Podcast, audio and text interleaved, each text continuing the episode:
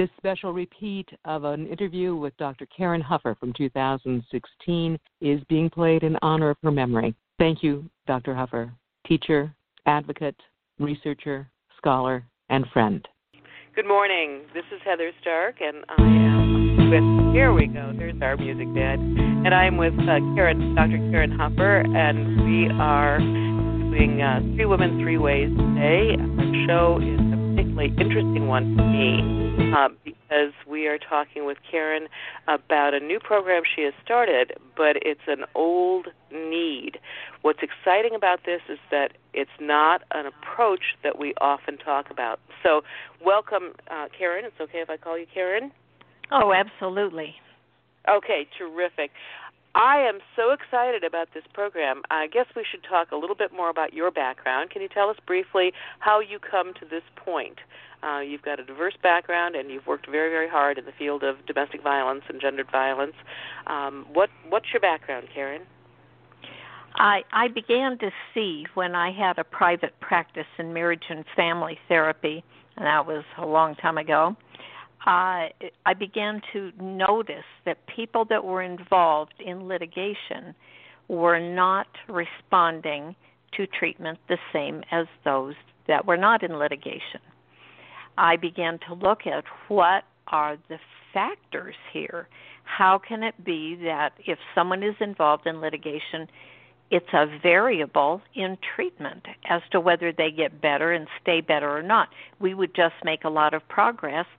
Um, they would have traumatic stress of one kind or another and injury, not a mental illness. And pretty soon they would be back with symptoms again. But it's because of the re traumatization. Then I got to the bottom of how that's happening. What's happening in our courts? Is it just in Nevada, where I had my practice, or is it all over? Well, that was the late 80s. I began to do peer review and put articles out and ask my peers, Are you seeing the same thing I'm seeing? And sure enough, all around the nation, I was getting response.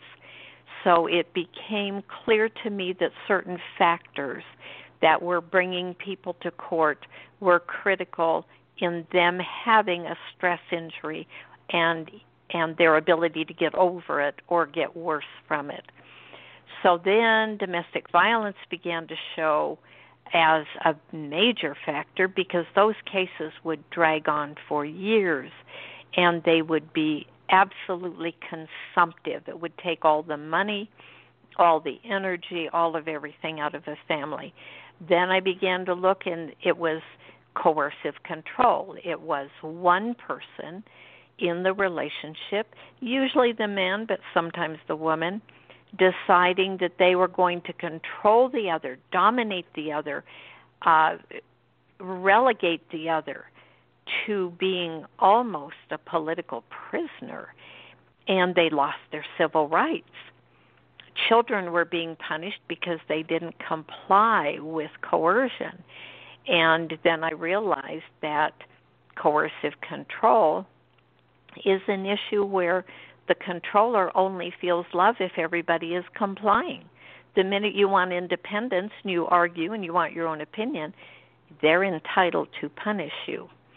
So it grew and it grew, and I began to do the first writing, uh, uh, which identified legal abuse and legal abuse syndrome, where the power of the court could be used as a weapon against somebody or as a tool for taking something that without proper due process. So I began to study how all of that worked. It all wound up where we are today that when a person has an injury, federal law clearly says they have to have accommodations. If they're going into a court of law or into a job or into a school or any place, they have to have accommodations. And today, the cycle that I find that I address more often than not is you wind up in court, your opposition says, Well, she's crazy. She's just mm-hmm. crazy. She does this and that and that. And then my client will say to their lawyer, oh my God, what am I going to do about this? Well, we'll have a psychological evaluation and we'll prove you're not crazy. That is faulty. That's the wrong way to go. And then all of a sudden your psyche is out being argued about in the courtroom. You are federally protected against that. So what How? we've had to How? do Because this happens so frequently. Um, uh, you know, I mean, the, uh, I don't think I've ever met uh, a, a situation with domestic violence or, or coercive control where the victim isn't attacked and and and uh, accused of being crazy. I mean, that's like Right. a go-to position for an abuser. She's crazy. Um, and, right. and instead of just saying, "Well, you know, I mean, let's see who's who's saying this," immediately it becomes all about her, and she has to prove that she's not crazy. Well, how do you prove you're not crazy? You know, You can't. Um, you simply exactly. can't. So that places you in an eternal losing defensive posture.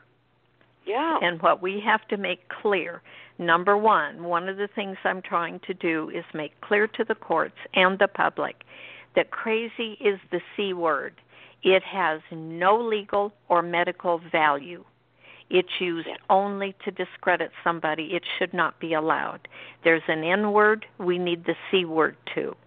It Yeah. must not be used in a court of law or any place else. Now, the big deal is that nobody has been properly trained in is that the Americans with Disabilities Act, Amendments Act that passed in 2008 but went into effect in 2009 clearly says if anyone has an impairment including an injury caused by the situation they must be accommodated confidentially so that means other than what is just out there and visible uh, if a person is stressed, and most of the people I work with have been stressed to the point of PTSD or a related kind of stress disorder or depressive disorder. All of Well, that qualifies them under this law. we we were talking. Uh, uh, um, PTSD is just rampant among uh, victims of this kind of behavior, and we were talking right before we went on the air. And there is, uh, and I'm going to butcher these names, but the citation that I have is Erazawisk and Dabkowska. Uh, and this is in, from 2010, did a study, found that 75.6% of female victims of, of uh, domestic violence, inter, uh, intimate partner violence, had, and this is a quote, significant, very significant, or extreme occurrence of PTSD. And I think that's conservative because Yeah, what too. happens is the formula to get PTSD is to feel helpless in the face of jeopardy. And so, first, they feel helpless in the relationship that is abusing them. Mhm. Then they say, okay, I've had it. Um, I had one client beaten up for 18 years, sick of it. Finally, husband strangles her in front of their teenage son. That did it. She went for protection to the court and to let her kids know this is not how it's supposed to be. Goes Yeah. to the court, coercive controller gets himself lawyers, comes in against her, uh, court turns against her. All of a sudden, wait a minute, we've got helplessness in the face of jeopardy, compounded by the court joining with the abuser through the adversarial process, through the way that uh, that our system works, and the lawyers well, you know, go to work. I had a, a family court judge on my show. Uh, oh gosh, uh, time goes so quickly. It could have been a year ago, maybe a year and a half ago. Um, and she was recommended to me as somebody who really gets it, who really understands domestic violence. She should be on the show. And so I called her. She consented to be on the show. While we were talking, I was absolutely shocked because I asked her what goes through the mind of a judge when you have two people in front of you. One has documented history of domestic violence, the other one does not, and yet it's the one with the history of domestic violence who gets custody of the children. Please tell me the thinking of a judge when that happens. Her response to me Wonderful was, "You have question. to understand. You have two people in front of you. One has it all together, and he's in charge, and he's in control, and then she is just a mess. She can't even control her own life, let alone that of her kids. So of course they were going to give the kids to the guy who has it in, who's who's got it all together. Right? He's commandeered the finances. He has the best legal team. She's Yep. trying to deal with soccer practice, getting the kids to school. Uh, no money, and uh, yeah. That's right. no support. That's right. And she's injured. And then they're accusing her of a mental illness. And it's not, it's an injury. Now, the other part, it doesn't matter. And this is what, uh, this is the role of the advocate. This is why John Jay is training advocates, because something has to be done about this. People Yes. have called the courts corrupt, they have sued for racketeering they uh, mostly die of attrition. They just fade out of the court because they can't keep going. Yeah, it costs but money. what yes, but what works is to have a person who understands all this, who is trained and certified, who comes into the court and makes clear to the court what has to happen. Now we do that in several ways, but when the person is disheveled, this you can trace back neurologically and physiologically right into the limbic system through Broca's area in the brain. They have problems with expressive speech. It all fits a pattern and it shows that the person is injured. But we don't come into court and show the court that. This is a confidential issue. This woman that was beat up for 18 years froze when she got in court. She dissociated. So the adversarial system just battered her around and she was unable to protect herself. What she needed was an advocate and she finally got us, but it we came in very late. We wish we had been there earlier. So what we do is immediately look at the situation. If they have a lawyer, then we prepare them to meet with the lawyer because if they just jump into meeting with a lawyer, they take too much information. And while they're paying $350 an hour for the lawyer just to sort out what are the legal issues versus the political posi- or the personal positions, um, you are going broke. So we have to do it very very carefully and very judiciously, and we help sort out the legal issues to take to the lawyer and to emphasize with the lawyer. Then we Okay. work with well, them Well, let me jump on. in here, Karin, because my Sure. experience is that lawyer, most lawyers don't get this.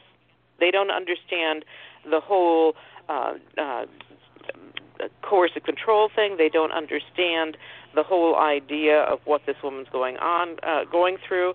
So how can they work effectively for this woman and help her when they don't get it themselves? So Many the- of them rece- can't. how receptive are they to the idea of an advocate? How how successful has this been? Very. Partly because they have no choice. You have the right to the advocate just like you do the wheelchair ramp. The elevator, the wheelchair ramp, the uh, the uh, system for hard of hearing in the courtroom, all those are accommodations. So are the accommodations we talk about, the number one being a certified ADA advocate person. So once you choose that person and you invoke that right, everyone has to live with it because there's a new sheriff in town and that's called federal law that that, that supersedes state and local laws and rules, etc. Now, they've not been trained in it. So the first thing they want to do is just do what they're used to doing. So they'll say, We don't want to bring that in. Oh my God, if you tell the judge you've got an injury, you'll never get custody of your kids. Oh, you really need the certified advocate then that can make very clear to that lawyer absolutely not. You cannot a judge cannot find custody based upon uh, your health, your mental illness, your mental injury, any of that. Only behaviors. I have clients with schizophrenia that are wonderful parents. They go to their doctor, they take their meds, they're wonderful parents, they take the kids to soccer, everything's fine. But if you go to the old fashioned psych eval and come out with schizophrenia, oh my God, that parent could never have that kid. Wait a minute. What about the parent's behavior? And that's what we have to look at. Now, we educate judges and lawyers continually because we provide them the laws, we're very respectful, we let them know, but we insist upon the the avenue that protects the confidentiality of the client. The only thing that will be out in open court is you do have an accommodation if it's a visible one. Other than that, the other side has no business knowing anything about it, getting your medical records, nothing, unless you've accused them of causing it and you're suing them for damages. Then they can challenge it. Other than that, it's not their business. So this okay, requires let's back education. Up here I, I want to make sure everybody understands this. First of all, we're talking about those women who've gone through this kind of trauma may and and based on some of the studies I've seen, probably frequently qualify as having an ADA, an Americans for Disabilities Act qualified disability. Yes. PTSD, chronic anxiety, or acute anxiety, and chronic depression. Uh, as I recall, it's been a couple of years since I've looked at those ADA Almost rules. Almost any disability, if you have symptoms that interfere with your executive functionality, qualifies. Anything that interferes with communication, all the way through federal court, and for a years, federal court said we don't have to comply. Yes, they do. If anything interferes with communication, you must be accommodated. So it's okay. broad. Congress How gave does, us broad range. Okay. All right. So a woman suspects she has this. Um, how does she? Uh, does there have to be a certification? Does there have to be a diagnosis? Does there have to be di- documentation? How does a woman get on this track? Okay, the first thing we need to do is go to uh, the ADA Access Coordinator of the court. That is in court administration. Again, very often they are not trained. The law came down unfunded, so they didn't get properly trained. So, unless you have an advocate, and that's why John Jay's stepping up, and we are stepping up to certify advocates who can be there to do this with and for the person. It's an added burden to a person with a disability to have to go qualify for certain accommodations. So it's unfair, and they're supposed to have paid for them the advocate. We will work on that down the road because the law says that the court pays. Truth of the matter is, coming through unfunded and everything, we haven't taken on that war yet. So the people pay privately however they can. But we go to court administration. When I get a client, I meet with them. We do what I call a functional assessment. What the court needs to know is what helps you function in that court. They don't need to know how does your brain work. They need to know can you sit long periods? Can you use the restroom normally? Uh, do you need a safe place to appear from? If you are in court pro se against a person that's beat you up for 18 years and he's pro se, you're going to be on that witness stand being questioned by him unless we say, oh, no, no, no, court. That is not fair. That triggers her symptoms. That causes her to be unable to function in that courtroom. Therefore, she must appear by a separate room, sequestered through a video or at home.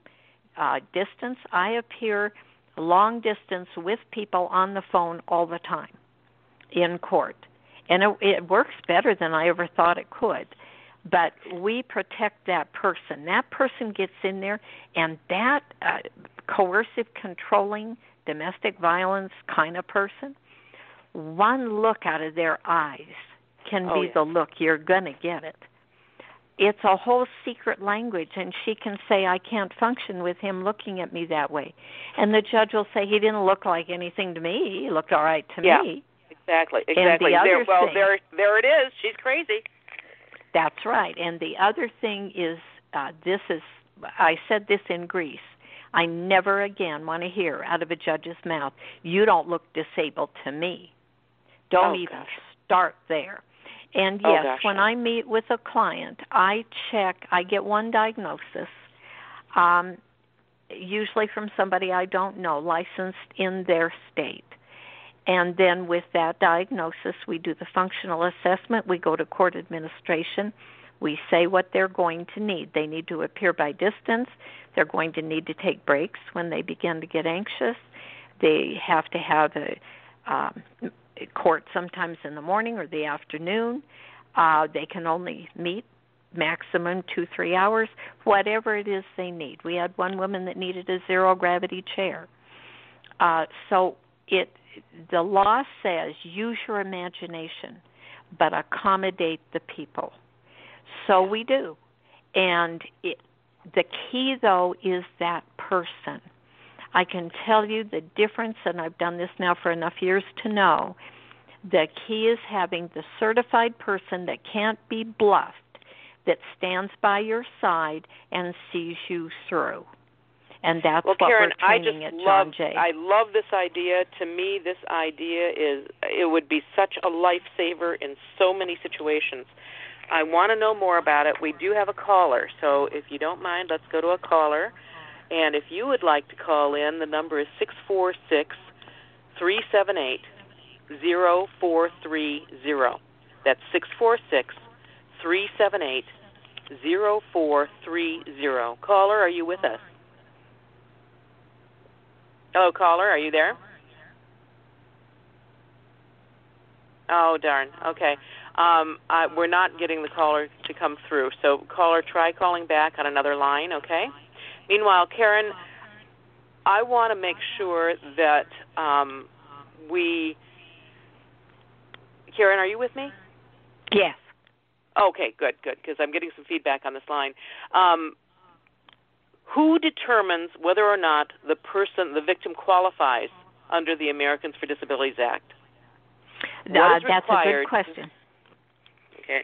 in in some states, some courts they have their own form, and you fill out the form, tell them what you need, and then the ADA access coordinator confidentially is supposed to make that decision.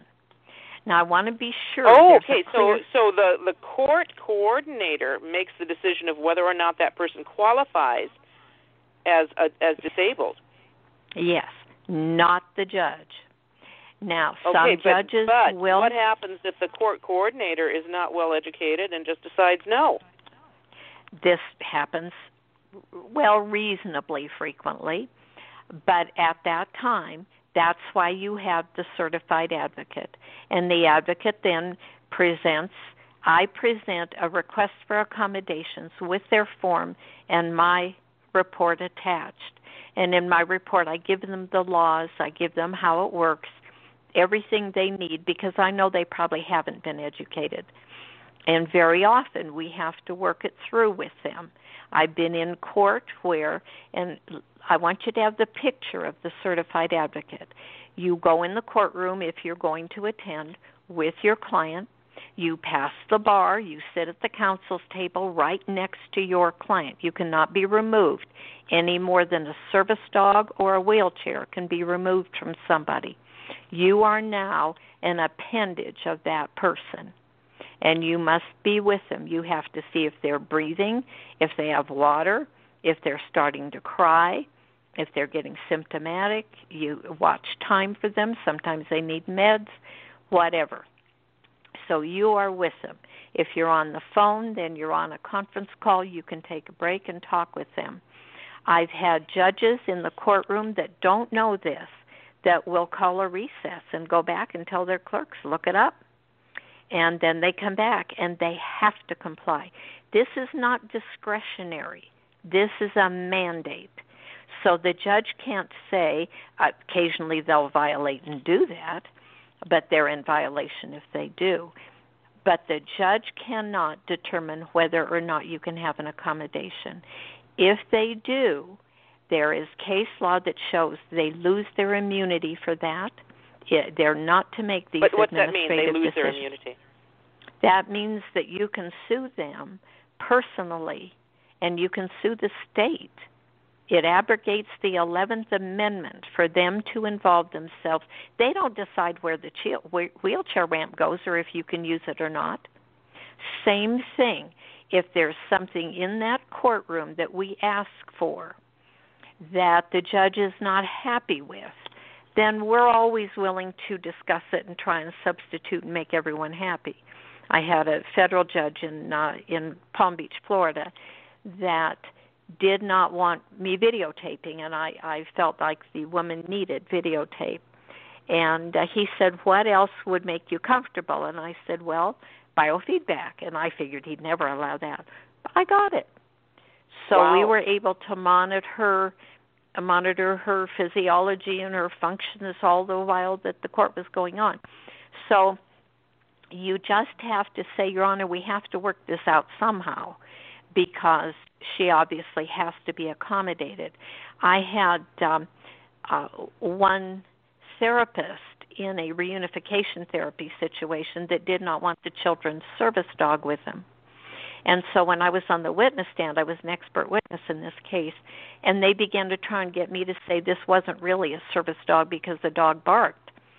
And I said, no, service dogs bark. Sometimes they're trained to bark.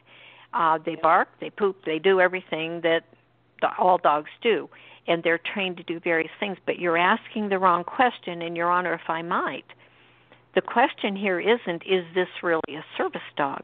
The question is, how do you provide what the service dog provides if you don't allow the service dog in. You have to tell me how you're going to provide that same service. Once that's done, we're good. We can substitute. We just don't know what you can provide that, you know, would make up for the service dog. So we have to stand by their side. By now the person is so beat up and the court begins to beat them up more because they come in like you said looking disheveled they left their papers on the kitchen counter. They were in a hurry getting the kids to school. Um, and so the court gets impatient. Then they're symptomatic. They're having trouble expressing themselves. They don't remember exactly what the court says.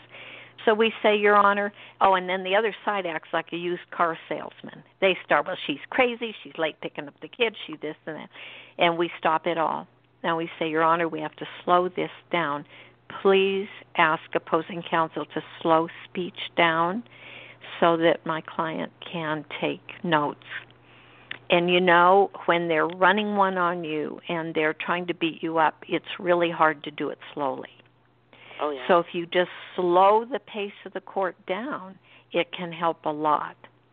And again, if they can appear from a separate room, then that takes all that body language, all that intimidation away um, there's so many uh, underlying things that go on that can damage a person. If you don't have the live certified advocate there, it just falls through the cracks and your case goes, you know, they say, well, I think I can handle it, but they really can't because that advocate is saying, wait a minute, you're tearing up, you're not breathing, Your Honor, we need a break and then I train them in eight steps to help on the spot to relieve the stress and to keep them functioning so they don't lose by attrition.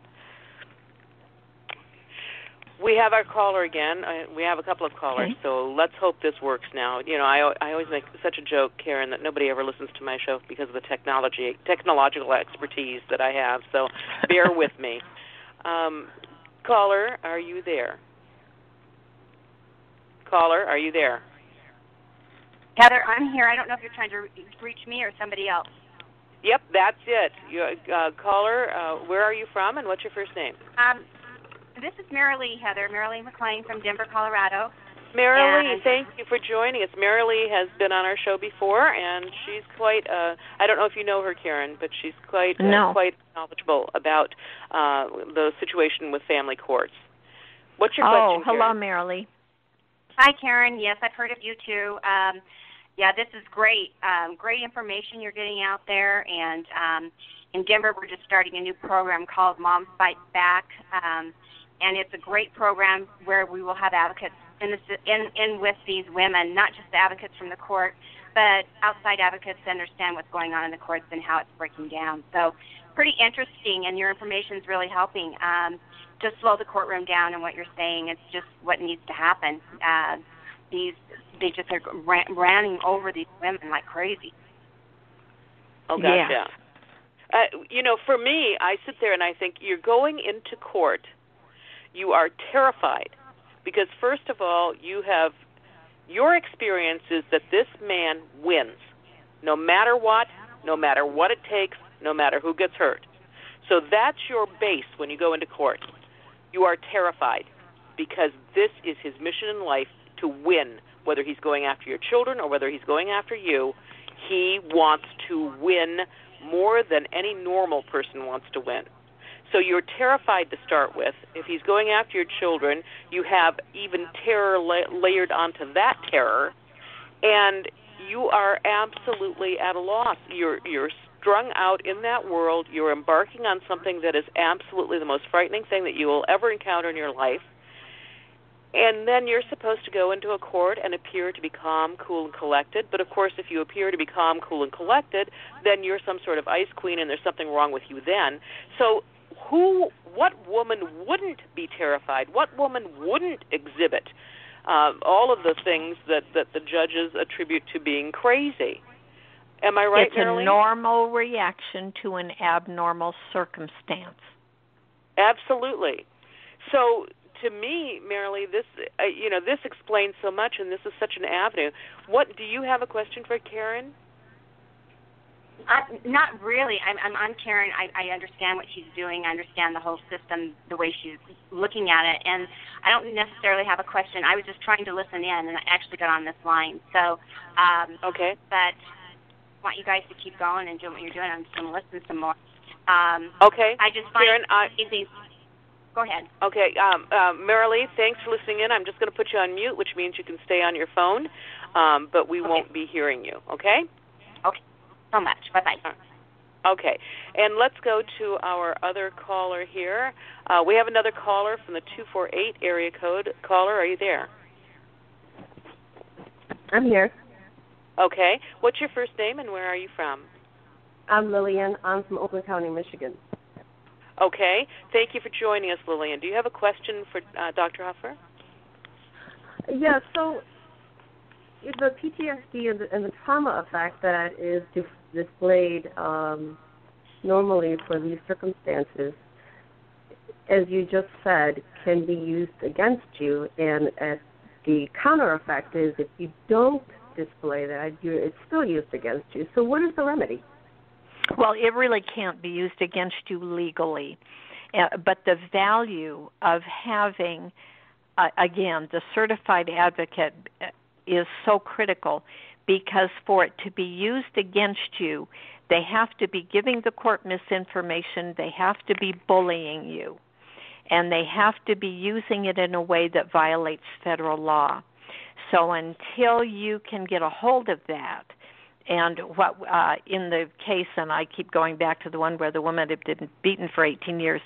In court, they're using all of this. Well, she this and she that, and she, she, when she dissociated, she just couldn't protect herself. And we said, Your Honor, that's a violation of USC uh, 42 12203. These people are harassing, intimidating, threatening, attempting to get her help away from her, all of those things they use to make that work is against federal law. If we didn't have the federal law being as powerful as it is, it would all wind up just being argued forever in that court until you bring the federal dimension in and you bring it in thoroughly and you bring it in with confidence. And that's what our certified people are trained to do. Uh, and now that John Jay is certifying them, it's giving them extra credential that they really need um, in order to have the court say, hey, wait a minute, if John Jay College of Criminal Justice in New York, part of the CUNY system, is certifying this, there must be something to it. So that's why I'm thrilled to be there and doing it through them uh, because that certification speaks. But we just can't let them do this. They come in and call you crazy. I I gave the example. It's like you walk into court, they come over and hit you in the knee with a hammer. And then you get up and you kind of limp going out because your knee hurts. Then you come in again and they hit you again in the knee with a hammer, and then you're limping worse. Now they say, She can't raise kids. Look at her. She can't even walk. Sorry. Oh, All of that is against the law. And so you have to invoke their rights under federal law that none of that can be done. And there, there are several laws that are very clear. They're all under USC 42, uh, and it's 12101 ongoing but you have the right to an advocate. You have the right to someone have somebody there uh, that can say absolutely not, Your Honor. And I catch things all the time in the courtroom where the other side is trying to get away with something. I had one lawyer go up and grab a paper out of the witness's hand and said, "You don't mind if I have this, do you?" And I immediately yeah, I immediately cued the law the judge. If he's getting it, where's my client's copy? You know, uh she's in there without a lawyer. I'm her only help and I can't do law. I'm not going to uh do unlicensed practice of law, but I can do protection within my limits under the federal law and that's what I did. And he quickly caught it and he said, "You bring it up here." He said, "I will make a copy for both sides." So it, there are these but little games that are always going. If you hadn't been there, it w- she would have just been at a total disadvantage because the judge right. probably wouldn't have bothered, wouldn't have noticed it and and paid attention to it. That's right. And and if the other side can bluff you, so uh, the first thing the other side said when I sat at the counsel's table is, "Well, this looks like UPL to me, Your Honor." I said, "No, no, Your Honor. I function solely under the Americans with Disabilities Act, protected by USC 42, yada yada." And uh, advocates are fully protected under this law against the same things harassment, intimidation, any of that nonsense. So it really cuts down on the legal games, but we can stop them, and that's the beauty of it. I had a judge that started out not knowing much about it in a case, um, divorce custody case, and by the end, the final thing he said when he was awarding custody is, I cannot find custody based upon a disability. And the other side was trying to make the case that my client had a disability and therefore couldn't have custody. And he said, I can't find custody based on that. So he wow. gave it very fairly. But it took educating him. And most of the judges, frankly, uh, listen to you when you give them good law. Caller, did you get your question answered? Yes, I have a follow-up question. So you you said certification of advocates. Is there is there a resource that I can find, particular in in any area? Let's say Southeast Michigan, which is where I am. Yes. In fact, I have a woman from Michigan that is going to be taking the class that's starting July 11th. Um, the classes from John Jay, I'll, I'll just say quickly, are online. They're rather self paced. The next one goes from July 11th through October 2nd. And we will be training advocates all over the country. We have to do it online because the reach is so broad and the people are so busy. And there are no prerequisites because many times our best advocates are the people that have been in it themselves and know what it's like. So I will have her finishing by October 2nd. Um, if you my uh, website equalaccessadvocates.com gives all the information and if you send any inquiry through there or to my email which is legalabuse at gmail.com i'm happy to hook you up with the closest people i have we don't have enough i have about 120 people trained in the nation and some of those work for law firms and agencies and aren't available to the public. So that's what um, Heather and I were talking about today. This course that I'm starting and is going to run at John Jay will certify advocates, and we need more and more and more.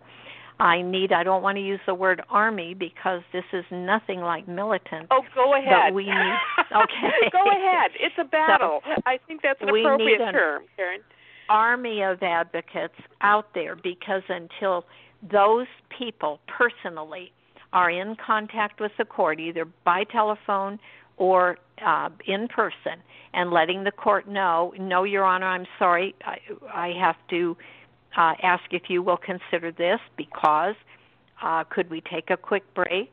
You know, this kind of thing. Could uh, could we meet in chambers briefly? Uh, anything like that you you then can begin to turn the case, cases around. But you have to know what you're talking about, have to have the laws, have to have the confidence, and then you are there as that person, so that person doesn't slip through a crack, because they will. Okay, thank you, caller. We do have another caller that I want to go to, so thank you. I hope that answers your question. Give the website again, please, Karin. Equal Access Advocates com. It's plural advocates, equalaccessadvocates.com. Thank, Thank you. you, caller. All right, bye bye. All right, I'm going to go on to our next call here, Karin. Uh, caller, are you there? Uh, yes, I am. Okay, could you please say your first name and where you're calling from?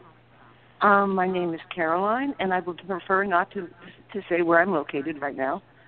Okay, that's fine. Okay, okay, what's your question for for Dr. Huffer? Well, it's a little bit of information. First, I'd like to say hi to Karin. I completed hi. Her, hi, how you doing?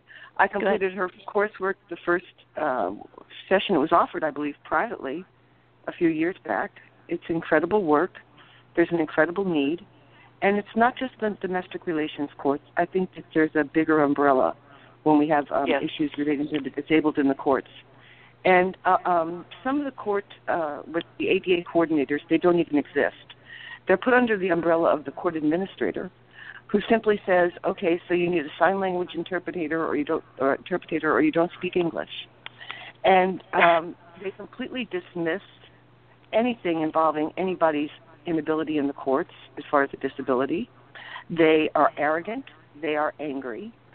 Um, they do not like the inconvenience that this brings to them and it's it's widespread like i said um i think i got to know karin a long time ago and brought her in because of the homeowner association issues where you know the people are being targeted for foreclosure women elders disabled and vulnerable populations and it's a huge issue in this country uh they have no access to justice they have no money for lawyers yes. and they're fined deemed assessed and foreclosed upon and it's it's widespread throughout america i can go through the sites but this is the same sure. issue. These people don't have the skills. They don't understand what's being done to them to begin with. They have a disability. They're getting no protections of the law. And in some states, they laugh about it. They laugh at the people who are disabled. They think it's a joke. They think it's an easy, it's an easy buck in their pocket. And it, it's it's true. It is. And we need yeah. so many more people. I'm encouraging anyone who is listening to please, please do, do this coursework and please stand, start standing up. There, there's countless people across this country who are. You know, yes. I'm I'm making notes on this, Karin, because I want to do this. I want to do this. What is the? Are you still taking uh, applications for your July class? Yes, yes. You just um, go uh, if you just go into my website. There's a place there. It just says sign up here. Boom, and you and sign what's up the there. cost, Karin? Because that's always it's, the bo- the bottom line is always the, the the decider. What is the cost? I know, and John Jay is more expensive than my private classes were, but I'm telling you, with that uh, credential, you're going to be able to um, charge better, um, be respected better. It's nine ninety five. Heather. Yes. Heather, correct, right? Yes. Yes. Uh, uh-huh. There's so many things that people don't know about Dr. Huffer I want to bring forward as well. I think Okay. that people who want to hear her skill and expertise might want to go to onthecommons.us. That's Hugh Bartholomew's show. Um, www.onthecommons.us and to justiceserved.online. That's Andy Ostrowski's show. Karin has incredible interviews on both of those shows, and I think that people need to sit back and listen to what she has to say. And we do. Maybe our courts should be funding these people like they they pay court trans, transcri- transcriptionists and these types of things. Maybe we need to have our county start paying for access coordinators for the disabled in the courts and the elders with our increasing population and the courts who have no they, they don't have any tolerance for innocent people. I mean, and, and, and it's really a disgrace in this country. That I think you're right, and I appreciate your perspective. Uh, we're running out of time so quickly, I just can't believe it. And I agree with you on your assessment of Karin. I think she does wonderful work. I've been privileged to have her on my show before, and um, I want to be her when I grow up. thank you, thank you so much for your input, caller. And I think you bring up some good points, which is we're talking You're about this from the standpoint of domestic violence, but we're also looking at this as an, uh, a resource for people at all in all areas uh, of the courts. Um, and and I just think it's such an exciting concept, and I really have not heard it before. So, Karin, I want to get back and and just so that everybody's clear, if I have or uh, let me see, let me back up even more. If I'm going through a domestic violence situation, a divorce, I probably don't know or have the time to think about whether or not I have PTSD. No, how do it sneaks up on you. How do I recognize that I have a disability, and then what do I do? Do I have to have some sort of diagnosis? Now, I have PTSD, Karin. I don't tell a lot of people that, but I do. I've had a service dog for almost 10 years, um, and for my employer, I had to provide all sorts of documentation. Now, I don't have to provide documentation when I just go into a public space with my dog, but is there documentation required for the court system in order to have an advocate for the court system? And if you can't afford to have an ad- advocate, is there something that you or a friend can do if you feel you have PTSD or a disability? Well, you can have, and history has allowed in the courts, you can have what's called a next friend. You can Okay. have somebody come with you and help you index and and and be there to hand you Kleenex and all that kind of thing. Uh, and sometimes that can work quite well. Sometimes I can coach that next friend a little bit to get through difficult times. Um, I recommend that they that advocates charge about like a uh, foreign language interpreter does, unless they have special credentials. And uh, sometimes lawyers are advocates, and they will charge much more, and people with advanced degrees. But uh, a sliding scale usually can be found by some, one of the advocates. But the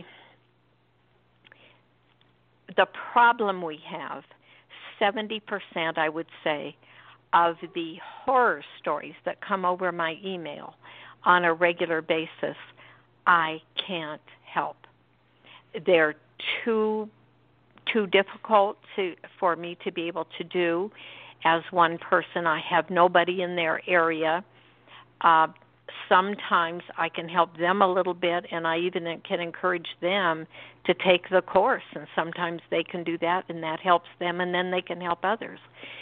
But the courts are supposed to pay, and that is one of the things we're going to be addressing down the road. Is that you should That- be able to bill the court for your time. Okay, that was my question. Okay, so do I, I want to make sure everybody has all their ducks in a row. Okay, first of all, you have to recognize that you may have this disability. Then, what do you do? Do you have to have any kind of documentation, or do you just say, "I recognize that I have PTSD or I have this disability, and now I have to go out and find myself an advocate"?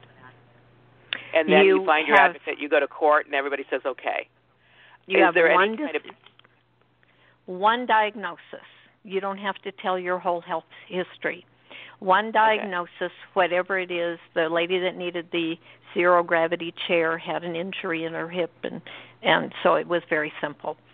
Um, okay. With invisible disabilities and more of the emotional injuries, I tend to tell the access coordinator confidentially a little more in order to sensitize them to work with us. And that's a judgment call. How much you give, how you know how you work with that um, access coordinator. That's something that you have to decide. But no, you don't have to give a lot of information. And what we're attempting to do right now, our courts work by what's called the medical model which means something's wrong with you, and you come in and tell them what's wrong with you, and then they accommodate it. That is faulty.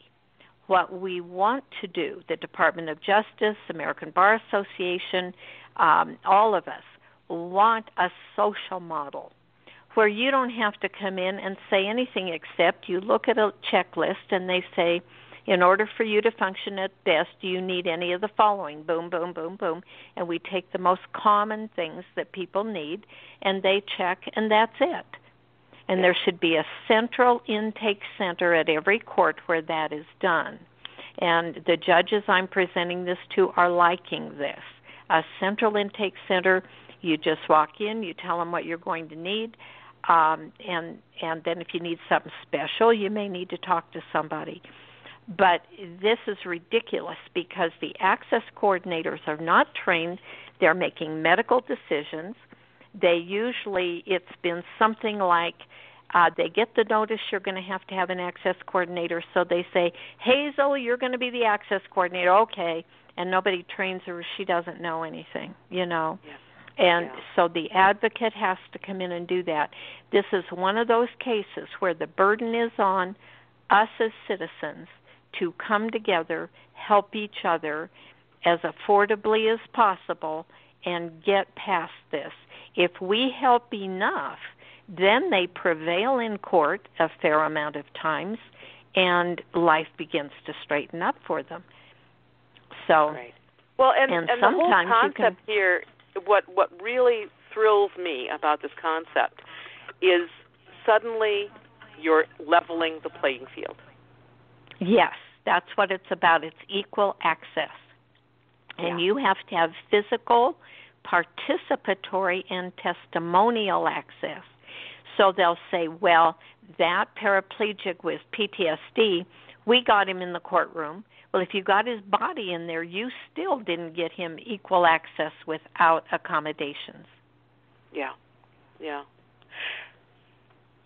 For um, how does one one who is going through this whole trauma and i don't care whether you're talking domestic violence divorce or whether you're talking the the veteran you know uh, uh, or the homeowners association victim whatever it is you're in trauma. How do you recognize that you can avail yourself of this type of help? How does one well how does it most people are so afraid like you said, they're terrorized, so they don't know what to do. They go in the courtroom and make terrible decisions because they'll say, well, a psych eval, yes, I'm not afraid of that. Well, we'll need a parent coordinator. Okay, fine. We're going yeah. to uh, have a minors counsel. Okay. All of a sudden, you're you're getting billed for five figures a month for all these involuntary contracts, and you were yeah. afraid to say no. So uh, it's it's at the point of terror call us you know yeah. and we have to help you sort through it and see what you really need. We do a functional assessment. Looks like you don't need any more than this you know. Looks like you're going to need some real help here. We had one lawyer get so mad at our advocate that afterward he physically was coming um at the client and the advocate got between the two of them and stopped him. But you know, it, this is ridiculous the things that you can run into in the courtroom. But most of the time, I can tell you the judge is tickled to death to have us. once we're there a little bit, all of a sudden they realize the client isn't symptomatic, court is going more smoothly. Things that are uh, used to be problems are not problems anymore. Uh, in Las Vegas, we had the judge ask the um, advocate, "Would you please take the service of documents?" Because she says she doesn't get them. They say they served them would you intervene here and take care of the documents that are being served? Absolutely, not a problem. Call me when you need something served. I'll either come by and pick it up for her or I'll meet you there or something and they got it worked out. So the judges end up liking us a lot by the time it's done. And I have them now.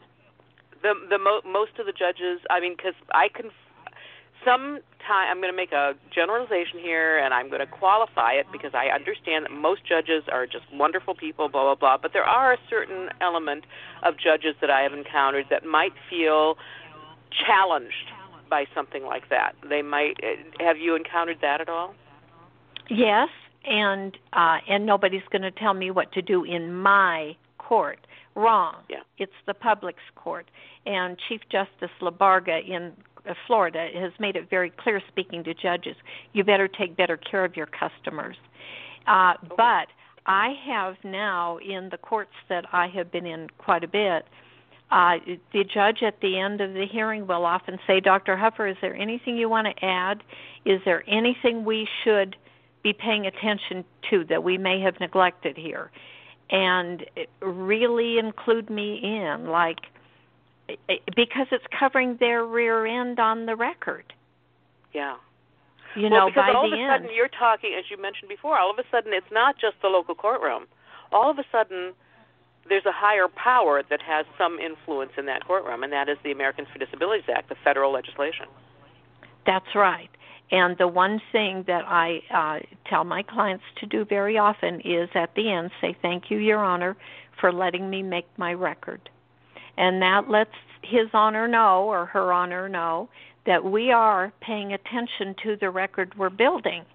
So it mm-hmm. could go to federal court. It could go all the way up in a civil rights action. And we're being very conscientious and we're going to be sure that client is protected. So, but frankly, I find most of the courts warming up quite a bit once they understand you're not there to get them in trouble. Yes, yeah. Karin, I can't believe it. I can't believe that we've got two minutes left on the show. Give your website again, and I am absolutely serious. I want to take this training. Um, oh, I I'd really love to have you take it. We use real cases, and uh, they use a method there that's new that I'm not familiar with, Blackboard, but I'm going to get oh, used I'm familiar to it. with and, that. Yeah. Okay, yeah, well, we'll all work with it, and and it I it should work fine. We loaded wonderful stuff into the course. It's equalaccessadvocates.com, equal access advocates, all one word, plural dot com, and then my email is legalabuse at gmail dot com. Okay, it costs, and as you said, it costs about a thousand dollars for the registration. Yeah. What about materials? Are those included, or will there be additional costs for that? I I do ask them to have the book to buy the book, and the book is sixty dollars. Okay, so uh, right, we're right around a thousand dollars. Yeah. Yeah, that's your and manual. so if you are with organization, you are with an advocacy organization, it might be worthwhile to have someone in your organization take this course and have the organization yes. pay for it. Um, yes. as, as a matter of fact, that sounds very good to me. And as a matter of fact, if you're with a court, it might be behoove you to have someone on your staff take this class as well so that they are knowledgeable about what needs to be done for the ADA. Karin, I can't believe our time is going.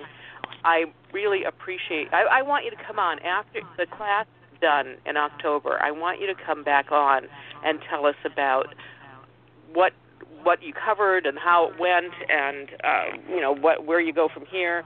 Uh, I Let's would like to do that of course. because I Uh, have an idea about solving the problem of people running out of money for lawyers. And if this works well, uh, that's my next step. So with John Jay, hopefully. So yeah, let's do that. That'll be fun. Great. We got 30 seconds left. I finished the show with a quote, and today's quote is from Benjamin Franklin. Good old Benjamin Franklin. justice will not be served until those who are unaffected are as outraged as those who are. Wow. So let's all get a little outraged at how our courts are offer, operating times, and this is an opportunity for us to do something about it. Thank you so much you for joining it. us, Three Women, Three Ways. Karin, thank you so much for being with thank us. You. I appreciate your time, and uh, gosh, your information is amazing. Thank you. Look Join forward to the future. Week.